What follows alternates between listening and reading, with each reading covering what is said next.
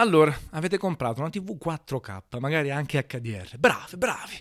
State sordi, state, eh? avete un bel po' di soldi. Detto questo, è una cosa importantissima, ormai l'avete imparato un po' tutti, soprattutto i giovani, ma anche genitori e altro. La TV, quando esce da, dalla confezione, spesso e volentieri non è calibrata bene, non è al massimo della qualità visiva. C'è gente anche che addirittura l'ha portata indietro la TV perché diceva no, non si vede bene. E grazie, perché magari era calibrata, settata configurata eh, in maniera completamente sballata, con i colori troppo accesi, con eh, le scalettature, con un'immagine poco definita e diventa un casino quindi buttate nel cesso la TV o comunque vi lamentate. In realtà, al di là proprio delle televisioni che sono una chiavica eh, o comunque che avete comprato a basso prezzo e quindi ovviamente vi aspettate una qualità inferiore, con un po' di calibrazione le TV comunque ottengono una qualità visiva nettamente superiore soprattutto per i videogiochi, ma anche per i Blu-ray, per i film, Netflix. È importante calibrare bene i colori, la luminosità, il contrasto, tutte queste cose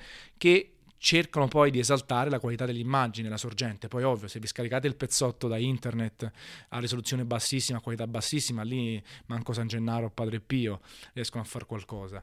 Però se magari avete una buona sorgente di partenza, sia online che sotto forma di supporto disco, gioco e altro, è bene calibrare la TV. Adesso, per calibrare proprio benissimissimo la TV, ci vogliono software professionali poi c'è il gusto delle persone, perché in realtà a me magari i rossi piacciono accesi, a un'altra persona spenti, piace la super luminosità, a un altro no, quindi anche lì c'è il gusto personale. Però partendo magari da una calibrazione più o meno corretta, si riesce a fare qualcosa che va bene per tutti. Ogni TV, Sony, Philips, Samsung, LG e compagnia, ha la sua calibrazione.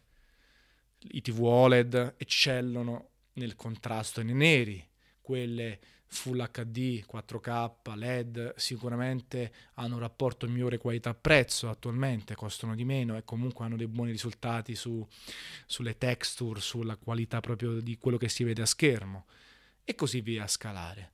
Ogni TV ha il suo software, ogni TV ha le sue calibrazioni, ma è importante seguire dei concetti.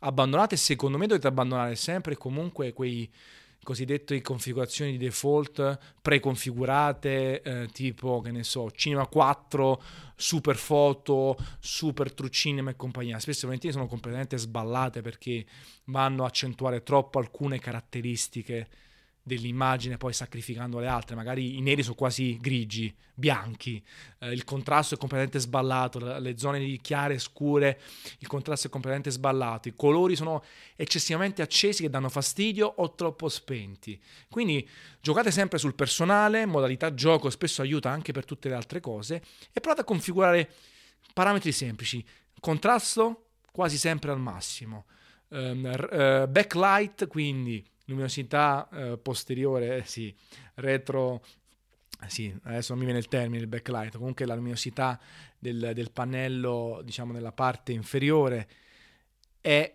sempre derivata da come state guardando la TV.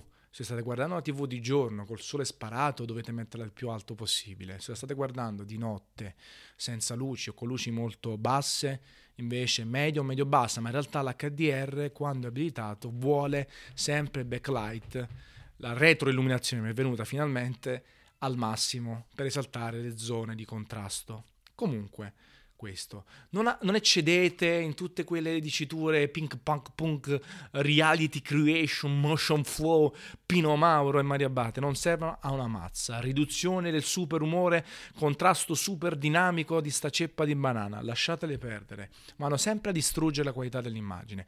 Partite dalla configurazione base poi potenziate un po' il contrasto, giocate un po' sulla luminosità, i colori devono essere corretti, guardate con l'occhio, devono essere realistici, non devono essere sparati, a meno che proprio non siete dei cultori del, delle cose sparate.